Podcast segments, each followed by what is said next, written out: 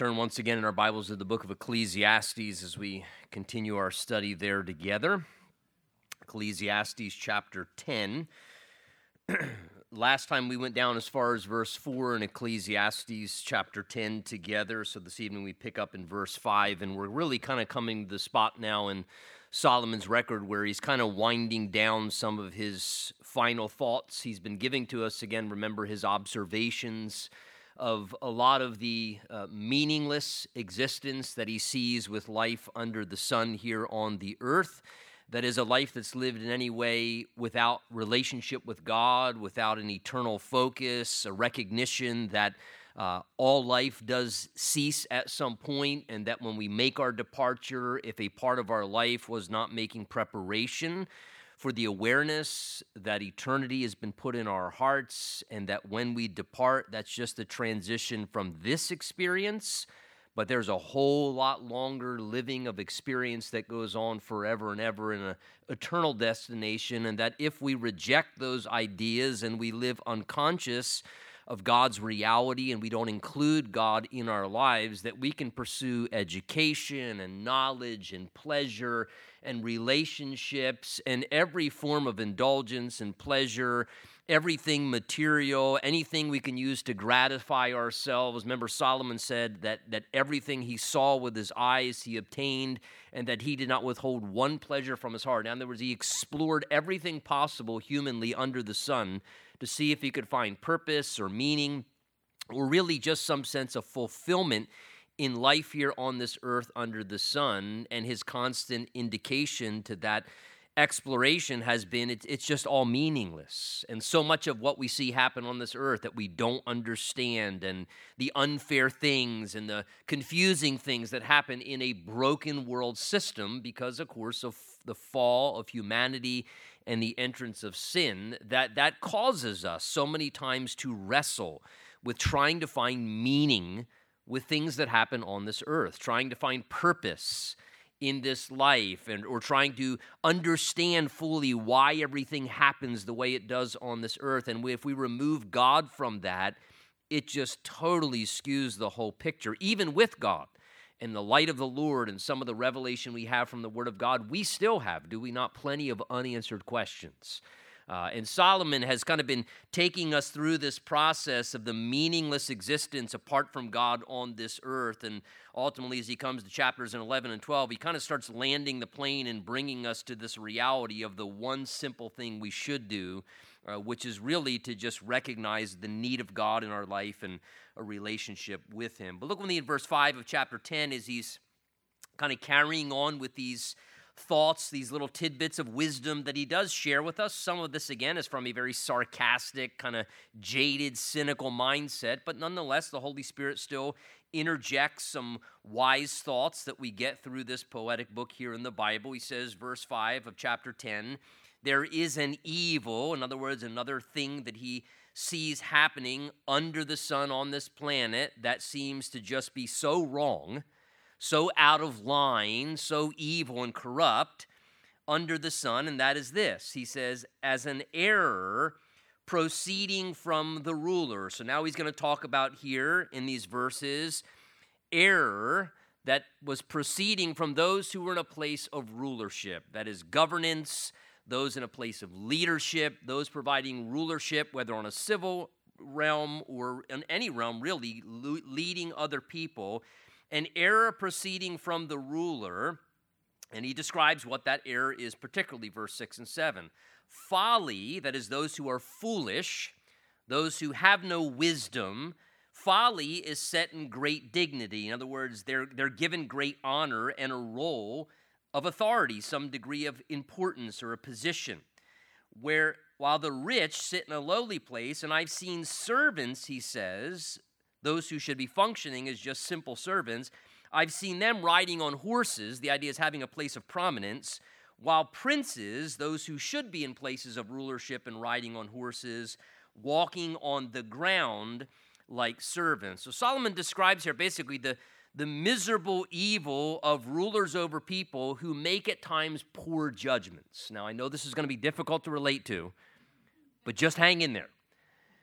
And, and the, the difficult thing it is to process seeing rulers, those who have the power and the authority to make decisions, to appoint other people to positions of authority and power, and particularly as it pertains to rulers and leaders appointing people to handle matters or maybe to fulfill an office or to operate in some role. And he describes the two difficult things at times where this error proceeds from rulers and their appointment of other people to other offices or roles where at times, sometimes the error is they exalt and appoint a person to an important position who's just a complete fool.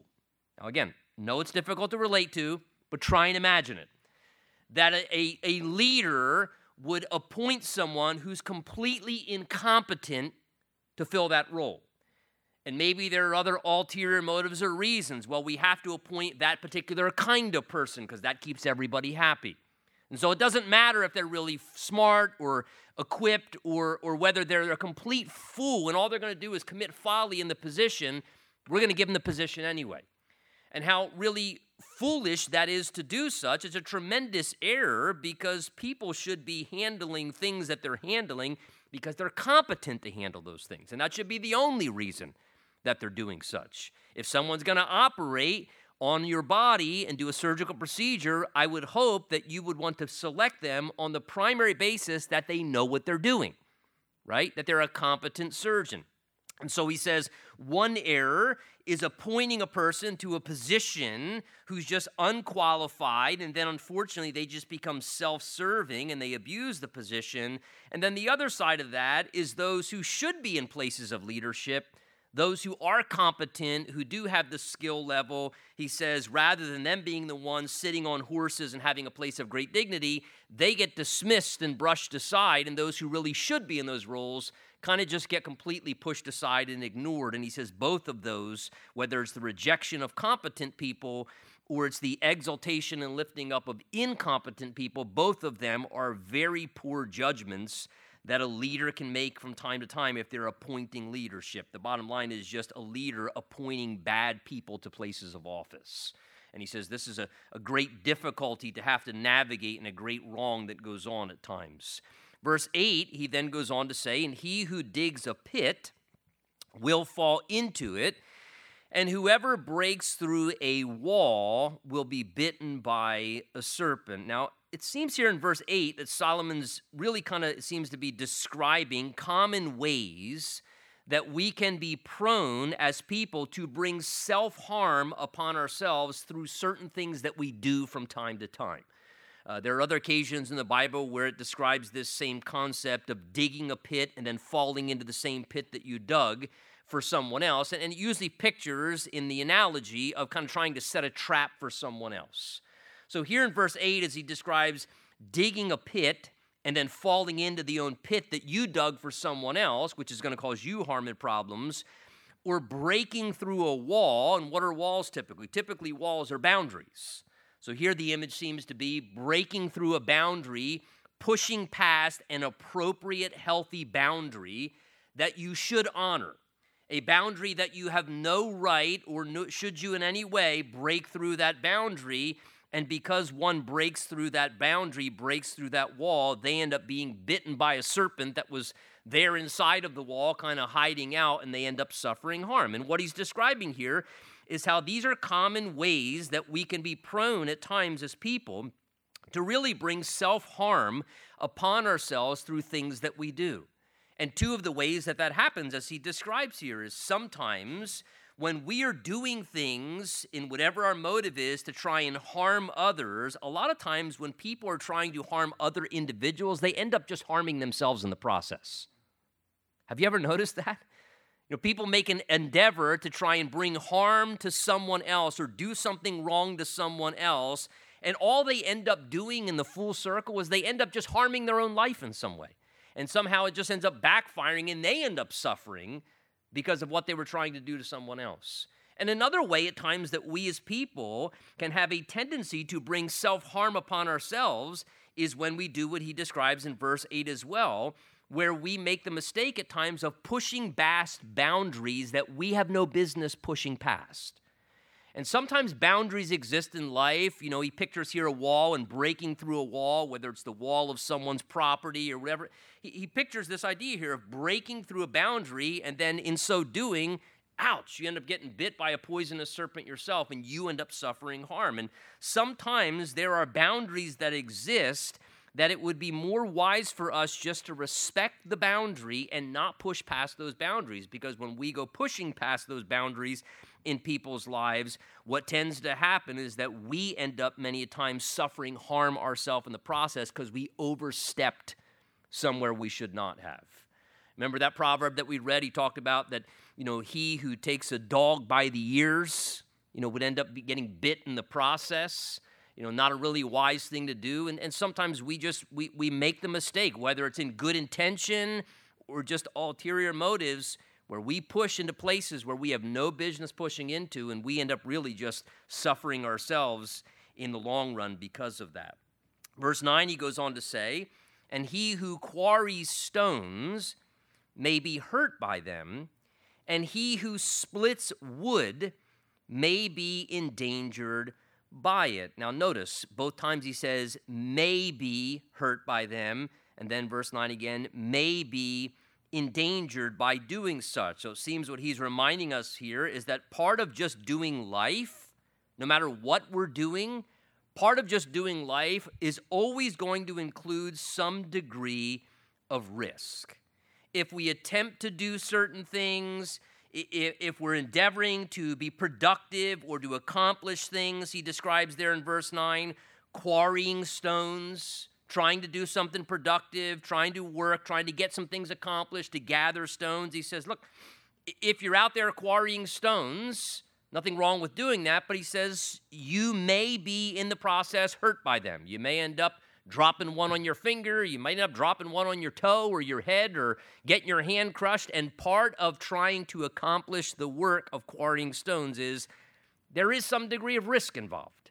There is the opportunity that there could be some degree of danger in the same way he says, verse 9, that the person who splits wood, right? You needed to split wood to keep your fire going, to keep yourself warm, to have light in the house, to be able to cook your food. It was a necessary task.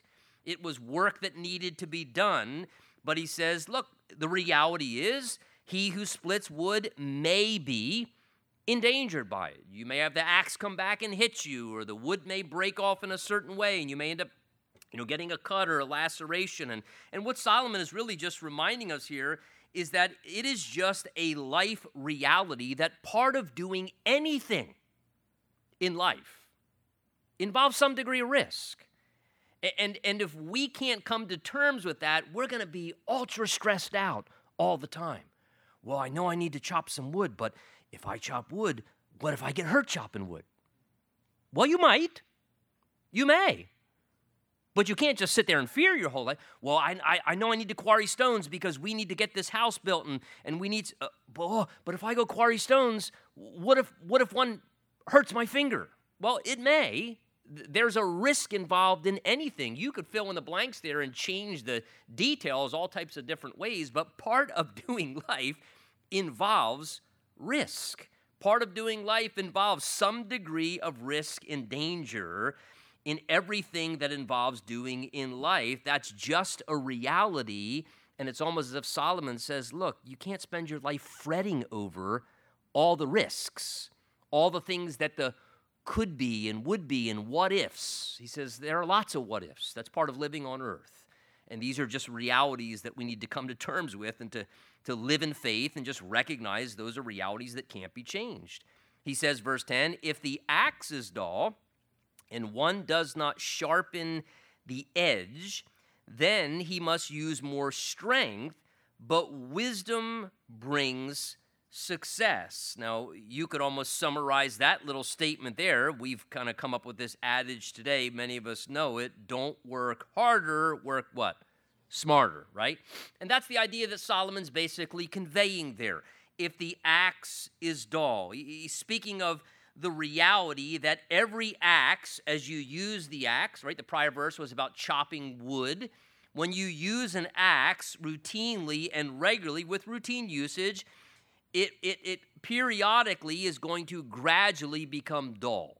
And as the axe becomes dull with usage, it requires everyone who's using an axe routinely to take time to pause, to sharpen the axe, to restore it back to its nice sharp edge so that it can be the most effective in using it. So it speaks here of the value and the importance, we might say, of proper maintenance or of routinely investing what is necessary to make sure that things are working in the best way possible.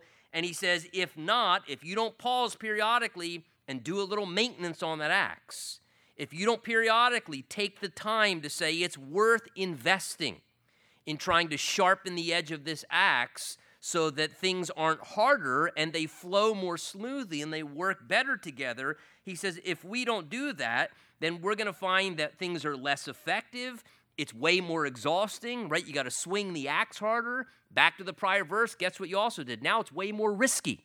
Even though you got a dull axe, a sharp axe is actually safer because it's going to come down and not with a blunt edge, with a sharp edge, it's going to go right through the wood much more effectively. And a little bit of what Solomon's describing here, no doubt he gives this to us as really just a life principle. That's why he says, but wisdom is what brings success. Notice, the way to success is not by force, it's by wisdom. It's not by trying harder or pushing harder. It's by actually being more efficient and being more wise. You know, interesting when he describes here that the axe has become dull and we need to sharpen the edge of the axe. If not, we have to work harder and it's less effective. The Bible tells us, remember in Proverbs 27, as we were going through the book of Proverbs together, remember there it said, as iron sharpens iron, so one man sharpens the countenance of his friend. And, and sometimes our lives, kind of like an axe, as we're just doing life, walking with the Lord, and the wear and tear of life and decisions and experiences, sometimes our life, like the axe edge, it just starts to get a little dull. Sometimes our heart gets dull spiritually. Sometimes our minds get dull. And sometimes it is a necessary thing rather than just keep striving and striving and striving to sometimes push the pause button on life and step back and realize I've got to do a little maintenance on my life here. And maybe there's a need to do a little self care or relationship care or marital investment or whatever it may be to realize things have gotten a little dull. Not because of any wrong reason, it's just that's part of what happens. Just like with the axe, when you use it all the time, it takes a beating. And so there's wisdom in realizing the way we can stay most successful spiritually, maritally, you know, in every arena of our lives is periodically we got to sharpen ourselves up a little bit. And that comes through spending time with the body of Christ. That comes through getting alone with the Lord and, and spending time with Him and, and letting Him kind of sharpen our senses spiritually or making investments to do some maintenance and self care and relationship care so that we're not striving unnecessarily, but we're kind of sharpening things up once again to be more effective to function the way God intends us to properly. Verse 11, he then says, And a serpent may bite when it is not charmed and the babbler is no different. So he gives us a picture here. The serpent may bite if it's not charmed. So uh, typically, a serpent, right? The snake, you've seen the, the movies and pictures before. a serpent is usually charmed so that it can be managed and it can be, in a sense, regulated so it doesn't strike. And he's saying if you don't manage and regulate that serpent, then it is going to strike and cause pain and problems. Interesting analogy. He says, in the same way, it also works that way with a babbler. That is someone who talks too much, someone who too excessively tries to dominate a conversation or overrule a discussion or whatever. Some people, you almost just like charming a serpent, you almost have to learn when you identify that, maybe in someone in a relationship that you have to learn how to manage, if I could say it this way, how much talk time you give to them. Because if not, you're going to let them be utilized at times, I hate to say it, by the devil, who's, interestingly enough, a serpent. And, and you're just going to let them poison the whole discussion and poison the whole conversation. And, and sometimes, just like charming a serpent, you got to figure out how to kind of manage the talk time.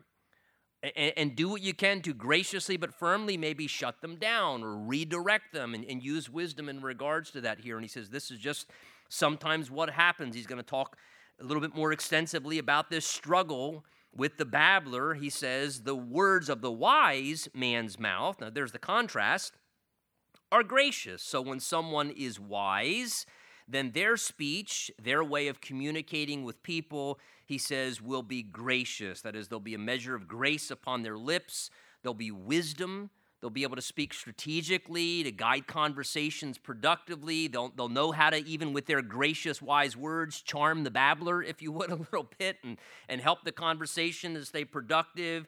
And again, their words are not going to be poisonous and toxic. They're going to try and use their words to try and be encouraging and instructive and impart grace to the hearers. The New Testament tells us that we should do with our speech to impart grace to people.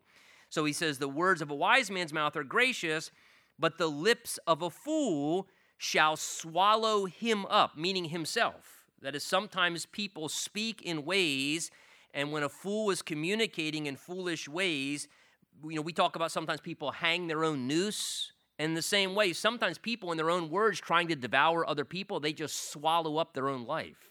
They end up just devouring themselves in the process and just really making themselves be in a worse position, causing self harm through their foolish words. Verse 13, he goes on to say, The words of his mouth begin with foolishness and the end of his talk, Solomon goes on to say, starts with foolishness, and the end of his talk is raving madness, which is basically a way of saying out of control craziness, just complete stupidity, off the rails. They start out talking foolish, and the longer they keep talking, they just become more illogical, more unreasonable, and the things they say just go completely off the rails in raving madness. You know, recently I, I saw a, a, a video. I, I, you know, forgive me if I polluted them. I'll confess from the pulpit. I had to show it to my wife and to my children as well. But there was there's a senator from Nebraska, um, Machaela Cavanaugh, who utilized her three minutes of being able to speak among the legislature to basically spend her entire three minutes just chanting three phrases. And the, you can go if you want to torture yourself and watch the video. I probably shouldn't say this, but I'm already in, in the deep end, so I might as well go for it now. But she says these three phrases repeatedly Trans people belong here. We need trans people. We love trans people. Now, let me say, the third phrase I can agree with. We do need to love trans people. We need to love all people. And we should love people who are struggling in any way. I don't agree with, of course, the first two phrases. One, that trans people belong here, because to me that contradicts Genesis chapter 1 and 2, because God created male and female. That's all God created. So that's all that belong here. Males biological males who remain males and live as males, and biological females who remain females and live as females. So I don't agree that they belong here, nor do I agree with that we need trans people. The thing that's the absolute lunacy, and how this verse to me speaks very picturesque of what happened, where it says there, the words of someone's mouth begin with foolishness and the end of their talk is raving madness, is this woman who, again, these are our politicians, spent three full minutes on the legislature floor, basically starting very softly, saying those phrases, and then kept chanting them and got louder and louder and louder and started screaming and pounding the podium and screaming and screaming at the top of her lungs, just constantly chanting. And the whole time I was watching it, I was thinking of, because this verse had been in my reference recently, this is raving madness. This is literally raving. You're spending your, you're not even giving me an explanation for your point you want to express. You're just sitting there like a child. You're a politician. Somebody voted you in the office. And again, eh, just the sadness of when you realize that some people they're not they're not even reasonable anymore. It literally is raving lunacy. And, and really, I don't say this to further indict this woman more than to say that we really need to be praying, like 1 Timothy chapter 2 says, for kings and rulers and people in authority. Remember how the verses began? We looked at tonight, they have the power, they have to do things. I mean, this is just sadness, just absolute sadness. And it's why also we need moral, godly people to run for office and to function because hopefully they can give us a little something better than chanting three phrases and screaming like a baby for three minutes long and actually use their brains and say something worthwhile and productive. Just, again, he says, starts with foolishness. The end of the talk is just raving madness. Verse 14, a fool multiplies words. No man knows what is to be. Who can tell him what will be after him? So notice another characterizing mark of the fool, he says, is they multiply words. Again, the, again, that's that idea. They just excessively keep just saying things that are just unproductive, unnecessary. Verse 15, the labor of fools wearies them. So notice, they, they, they put a lot of effort into things. Their labor, they, they're willing to put a lot of energy into things, but their labor wearies them. They're really unproductive in what they're doing, for they do not even know how to go to the city. Now, to go to the city would be a place of a proper destination, is kind of the analogy there. And what he's just describing is part of the problem with a fool is they just don't know where they're going. They have no sense of direction. There's no sense of direction of, of really the, the place that they should be headed to, and because they're directionless, that's a characterization of their foolishness. Verse 16, he comes back to this idea of rulers. He says, Woe to you, O land, when your king is a child and your princes feast in the morning. Blessed are you, O land, when your princes feast at the proper time for strength and not for drunkenness. So Solomon describes here the blessing and the curse depending upon what type of a leader or ruler that we have. In verse 16, there, he describes the misery of being under bad leadership.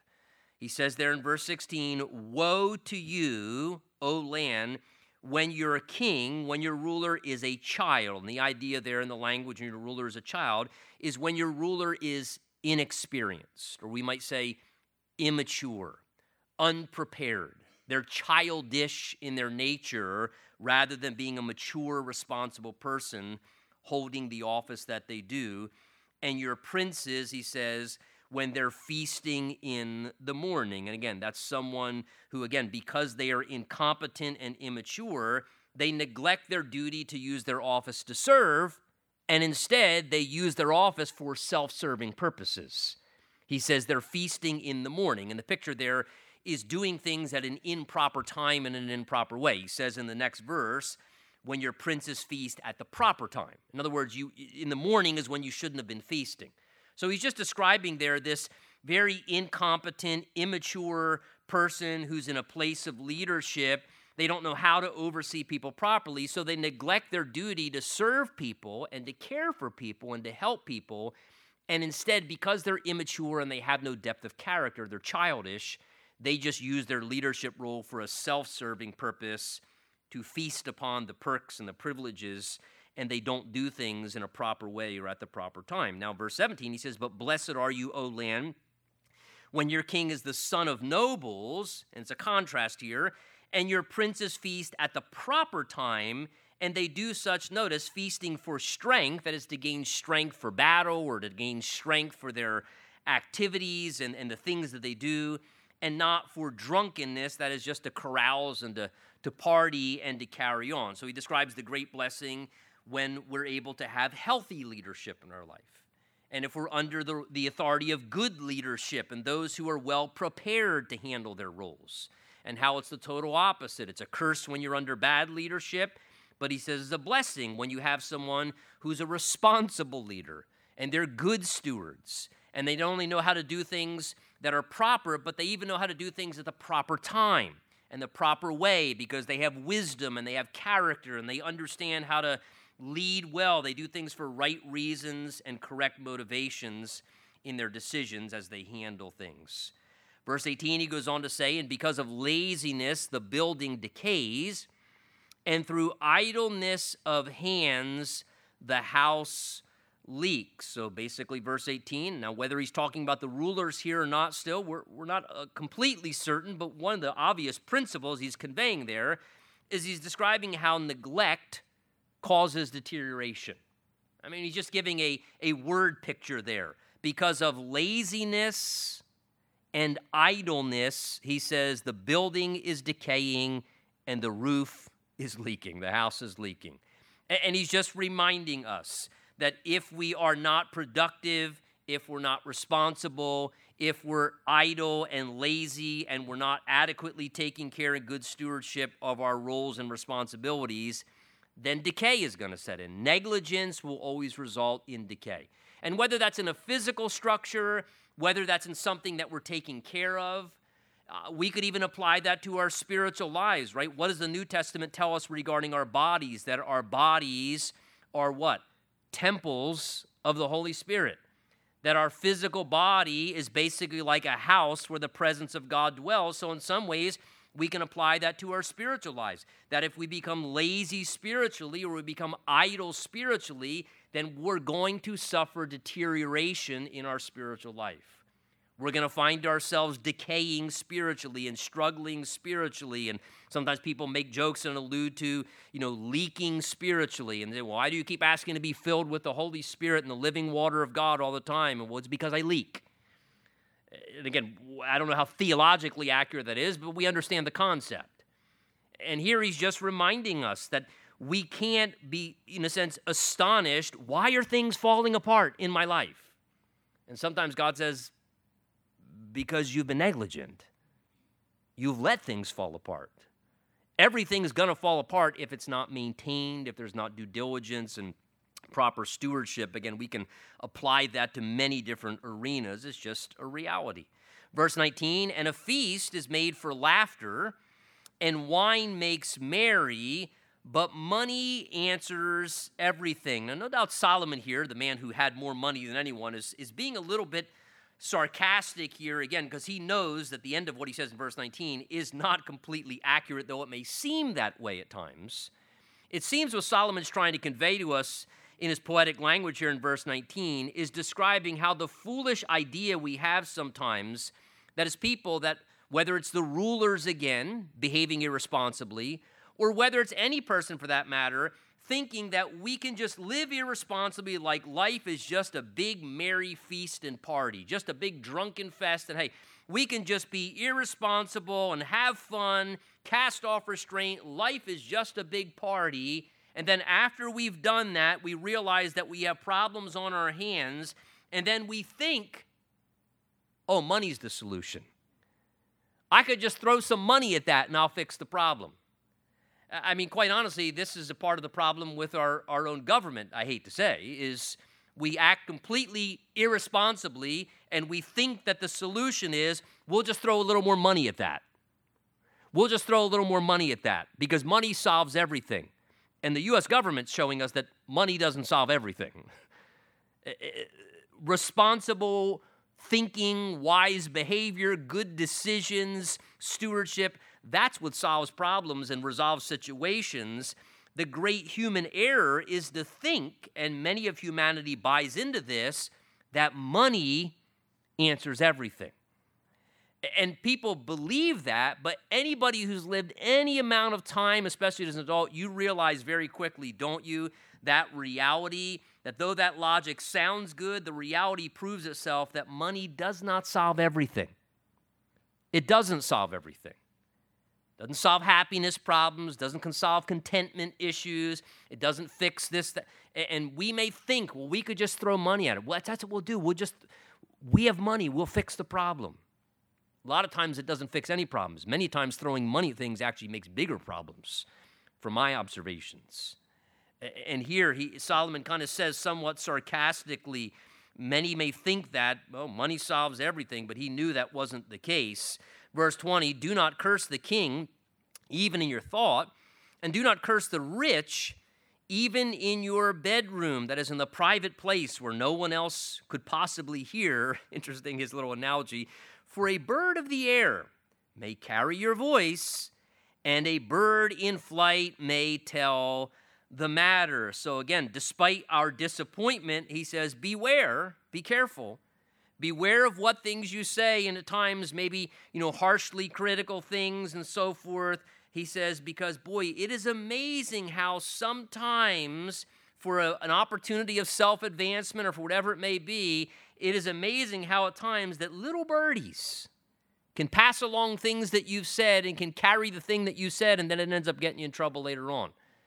Remember that statement many of us you know, heard from quite a long time ago? It's been around for a long time. A little birdie told me. Nothing new under the sun. That came from the Bible. A little birdie told me. And it's amazing how sometimes you think, oh, I can say this. This is a safe person. And then all of a sudden, a little birdie somehow manages to go tell someone something that you said. So, again, just a reminder, he says, mm, be careful because that little birdie may go and tell the matter, and then you have a big problem on your hands. Verse 1 of chapter 11, he says, Cast your bread upon the waters, for you will find it after many days, and give a serving to seven, and also to eight for you do not know what evil will be on the earth. Now, that's going to be a repeated refrain here in our verses in front of us. This, this idea again, Solomon reminding us, as he did earlier, that we don't always know what's going to happen ahead. Nobody can know that. We can guess, we can project, but what we do know is that unfortunately, misfortune happens on the earth, wrong things happen on the earth, evil happens on the earth. And he says numerous times in our verses here, For you and I truly don't know what evil will be on the earth. We don't know what's going to unfold. We do know that problems will happen, but we don't know what kind of bad things or misfortune are going to take place. We kind of just experience those things when they happen. But Solomon is going to say to us in these verses here that even though bad things do happen, and even though we don't know what the future holds, that should never cause us to kind of go into this wrong mentality where we go into kind of this fretful self preservation mode. And where we basically well i don't know what's going to happen so so i better go into preservation self-protection mode and kind of just hunker down and do everything i can to get a tight grip on everything and hold everything and protect everything and keep everything under control and build my fortress around my life and solomon says in all honesty even though you don't know what the future holds and we don't even know what evil the future holds solomon says the exact opposite is the wise thing is he says have a loose grip on things is, is just realize that anything can be taken to, from you at any moment. So he says here, cast your bread upon the waters, for you'll find it after seven days, and give a serving to seven. In fact, he says if you're going to serve seven, you might as well just set a plate for an eighth person as well. Now, no doubt what Solomon's describing here is he's advising generosity in giving of ourselves and trusting that we will receive back as a reward and a response to whatever we have an open hand and that we give. Again, think even the language there cast your bread upon the waters and you'll find it after many days. Now, from a natural thinking perspective, that really doesn't make sense. Again, you go down to some place where there's water and you throw your little bread out there for the ducks, uh, you usually don't get that back. Usually it gets waterlogged and it either sinks or the duck comes along and consumes it and you don't get it back. So Solomon, no doubt, is conveying the idea here of a faith principle is, is that you're willing to believe, you know what? If I have an open hand and I'm willing to give away and I'm willing to share and be someone who's willing to be generous and give of myself or give of my dough, quote unquote, my bread, my money or to give of my resources or to give of myself and to disperse abroad what I have, then he's, and, and even though we don't know what bad things are going to happen, he says we can trust that if we make good investments and we're an open handed person, that somehow you'll end up receiving it back. It will end up coming back to you. What you sow, you'll end up reaping back in some way. You'll find somehow it will come back around to you, and God will be able to take care of you as you do such. So he says, don't be, in a sense, reluctant. Be someone who's sharing. Give a serving to seven, even to eight. And he says, you know, this is just a, a, way we should live our lives with a spirit of generosity. It's just recognizing you can't hold everything anyway. You can't take it all with you anyway. And to just be a giving, generous person instead of having a clenched fist, to be someone who's casting and having an open hand. Now, some see these same verses here as a reference to Solomon speaking regarding what we might refer to today as, as investing or making business endeavors. Some see what's described there in verse 11 cast your bread upon the waters as the idea of you know launching your your grain upon the seas and Solomon, to some degree, would have an awareness of that because if you remember from the Old Testament, Solomon sent out grain ships all over the world. And he sent them in all different directions. And sometimes they would be gone for like three years at a time, the Bible tells us. And grain produces bread, right? So Solomon, for at times, you know, would send out these ships full of grain as business endeavors to go out and invest to sell this grain all over the known world on that day and again, remember, there were no radios, there were no cell phones, there were no GPSs. So they would be gone for three years, and Solomon didn't know did the ship sink? You know, did pirates take all the grain and kill all of my workers? Eh, but he had to wait, believing that if I, in a diversified way, make efforts to sow grain and to spread it out there, it'll come back to me eventually. And so some see what Solomon's describing here from a business or we might say like an investment standpoint is this idea of not being afraid to invest even though you don't know what the future holds. Oh, everything's going to fall apart anyway, so I better just bury all my stuff in my basement, back under my basement and under concrete and, and kind of being afraid to in any way invest because you're, and he says, no, no, just, it's okay.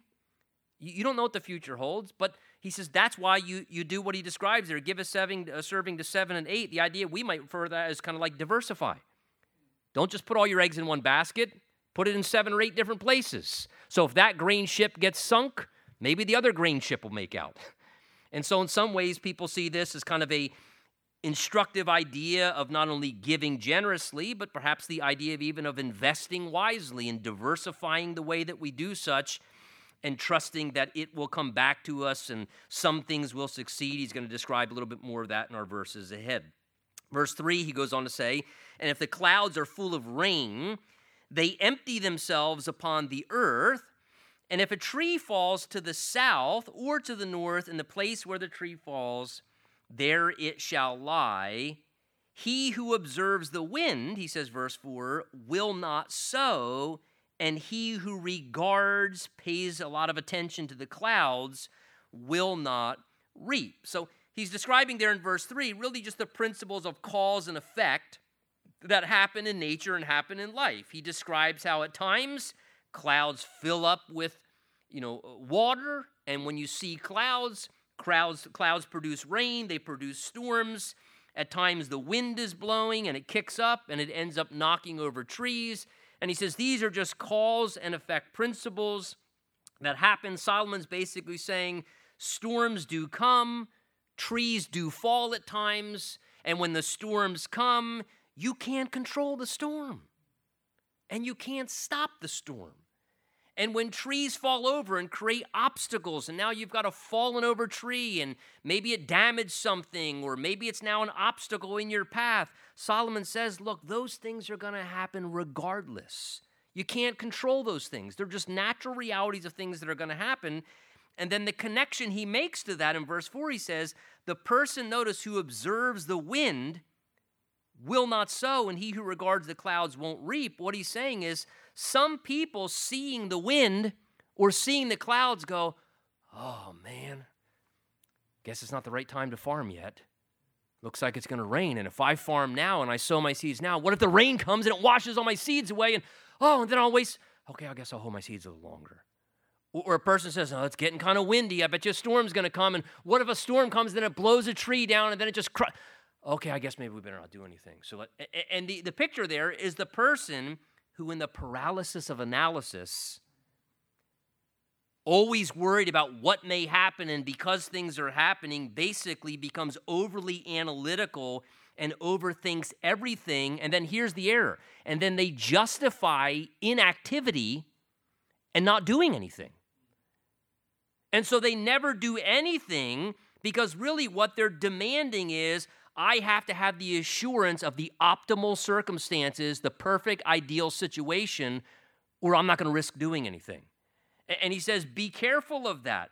We need to be careful uh, uh, of kind of this struggle of because things happen and we know storms come and we know obstacles transpire, that we start to use that as a rationalization for not doing anything, not sowing, not reaping, and basically just becoming an inactive, passive person.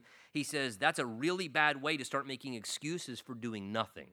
These things are going to happen anyway. You can't stop the storm. Storms are going to happen. Work anyway. Obstacles are going to come. Do things anyway. And Solomon's saying these are inevitable things, but they should never be excuses for why we will not do things that we really just should be doing. He goes on to say, verse 5 As you do not know what is the way of the wind, and we don't, right? We don't understand it, nor can we grasp or control or channel the wind. We don't know the way of the wind, or do we know how bones grow in the womb of a child, uh, when uh, the child who's in the womb? So you also, he says, do not know the works of God who makes everything. So Solomon says there are going to be things in this life, whether it's how the wind works, how a child starts from a few cells and then has soft tissue, and that soft tissue then trans into hard bone, and, and, that we don't understand fully how all these things work. He says, look, in the same way, if we don't grasp that, we're not always going to know the works of God. In other words, we're not always going to know fully what God's doing all the time. You ever notice that? What is God doing? I don't know what God I don't know what God's doing. And, and sometimes that makes us struggle and we wrestle with, I need to know what God's doing. I need to understand what God's doing. And we're, we're chasing answers. And not that there's anything wrong with that. But the reality is sometimes the Bible just says, look, his ways are higher than our ways. And his thoughts are higher than our thoughts. And Solomon says here there are going to be times, in the same way we don't understand natural things, that we're not going to understand how God's working. We're not going to know what He's doing. We're not going to understand what He's doing in certain situations. But nonetheless, even though we don't understand something, we never want to use this rationale well, unless I can understand it, I'm not doing something.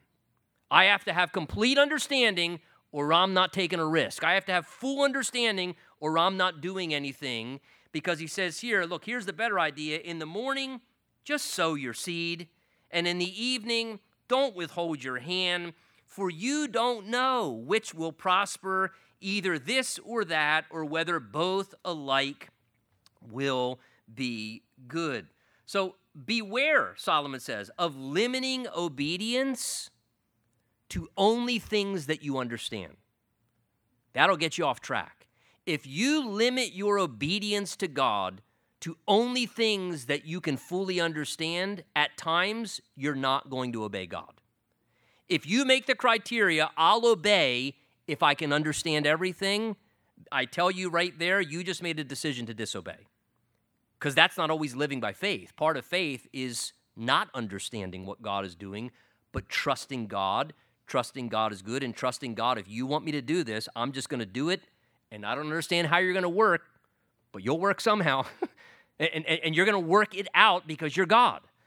And, Solomon cautions us of this. He says the better thing to do is not have to try and understand it all mentally, but just to get up in the morning, sow your seed, keep sowing seeds all day long. Before you go to bed, sow some more seed. He says, because look, you don't know which will prosper. Maybe this particular crop will prosper, and maybe that particular crop will fail. Or he says maybe both crops will prosper. We don't know that. Again, even farmers, they tend to usually plant more than one crop because they understand this crop may fail, that crop may prosper. Maybe both will prosper. But they, in a sense, diversify and they do things. And here's the thing I can tell you that a farmer understands and that God is saying is great wisdom for life is don't wait around for the perfect moment until you act. Be careful of that. Be careful of that mindset where you wait around forever waiting for the perfect, ideal circumstances before you finally do something. God says, here's the other, the other part of that. You're never going to have perfect, ideal circumstances. You're never going to know everything that's going to happen, and you're never going to fully understand what's going to happen. Just do stuff anyway. Just do stuff anyway. Attempt things, try things. You don't know. This may succeed, that may succeed. This may fail, that may succeed. He says maybe everything will succeed, maybe everything will fail, but God says you're never going to know if you don't try things. Don't wait for that. Oh, it's got to be the right weather and the right perfect circumstance. God says that will get you off track. Again, we never know. And He says, not knowing what will work and what won't work shouldn't be something that causes us to regress and do nothing and be in the paralysis of analysis and be inactive. It should actually be the thing that causes us to say, I have no clue what's going to work, so I'm just going to try a whole bunch of things. and I'm just going to keep trying this and trying that until we, until we see something work, until God prospers something. And many times, as has been said before, it's much easier to steer a moving car, is it not? And for those of us who can remember the day before power steering existed, remember a manual car without power steering and trying to turn that thing? And what just if we can just get it moving a little bit man it'll be so much easier you know to, and again much easier to steer a moving car. Just get moving try stuff attempt stuff do things let god work out and prosper what he wants and what he chooses and we'll give you direction in light of that. Verse 7 he says truly light is sweet. It's pleasant for the eyes to behold the sun the idea is to work when you have daylight and clarity. It's pleasant to work when you can see what's going on in the daylight. But if a man lives many years and rejoices in them all, let him remember the days of darkness, for they will be many, and all that is coming is vanity. So Solomon says, Look, as you're attempting things and as you're trying things, he says, Look, it's a really sweet, pleasant thing when you have clarity and light and you can operate in clarity and light. And he says, enjoy that. It's really awesome. It's really sweet when you, hey, I can see exactly what's going on and I got clarity and, and, and I can see exactly what the path forward is. But he says, enjoy that because there are also going to be, as you age and as you live, he says, you're going to realize that there are also going to be many days of what? Darkness. When you feel like you're completely in the dark and you're thinking, I don't know what the path forward is. I don't know what's going on right now. And this is a really dark season of my life. And what's the key? No matter what it is, you just keep walking, right?